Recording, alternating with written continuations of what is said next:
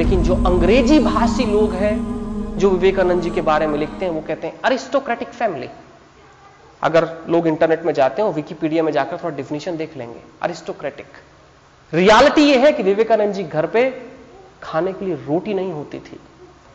शाम में निकल जाते थे, रात में घर लौटते थे, झूठी डकार लेते हुए कहते थे, अरे भाई, खाना तो बड़ा मज़ेदार मिला।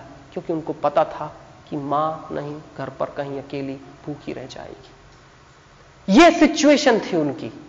कोई अरिस्टोक्रेट परिवार से नहीं आते थे जो आज अंग्रेज़ी भाषी लोग बताना चाहते हैं, क्योंकि गरीब परिवारों से कहना असल में हुआ यह है ना, कि हमारे जो धर्म पुरुष रहे हैं, लगता है कभी कभी अरे राम, राजसी परिवार से निकल कृष्ण भी वहीं से आते, हमारे अक्सर के महावीर भी वहीं से आते हैं, बुद्ध भी वहीं से आते हैं।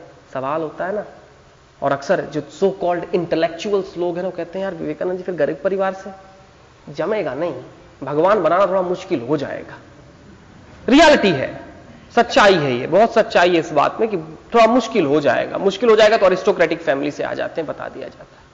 तो विवेकानंद जी घर पर इतनी गरीबी थी, उनके लोग, उनका ग्रुप कहता था कि विवेकानंद, इस रास्ते पर जाओगे तो भूखों ही मरोगे।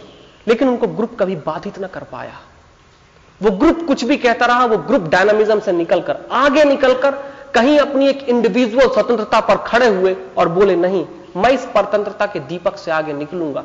क्योंकि नरेंद्र नाथ से विवेकानंद की जो यात्रा है, वो यात्रा परतंत्रता की यात्रा नहीं हो सकती।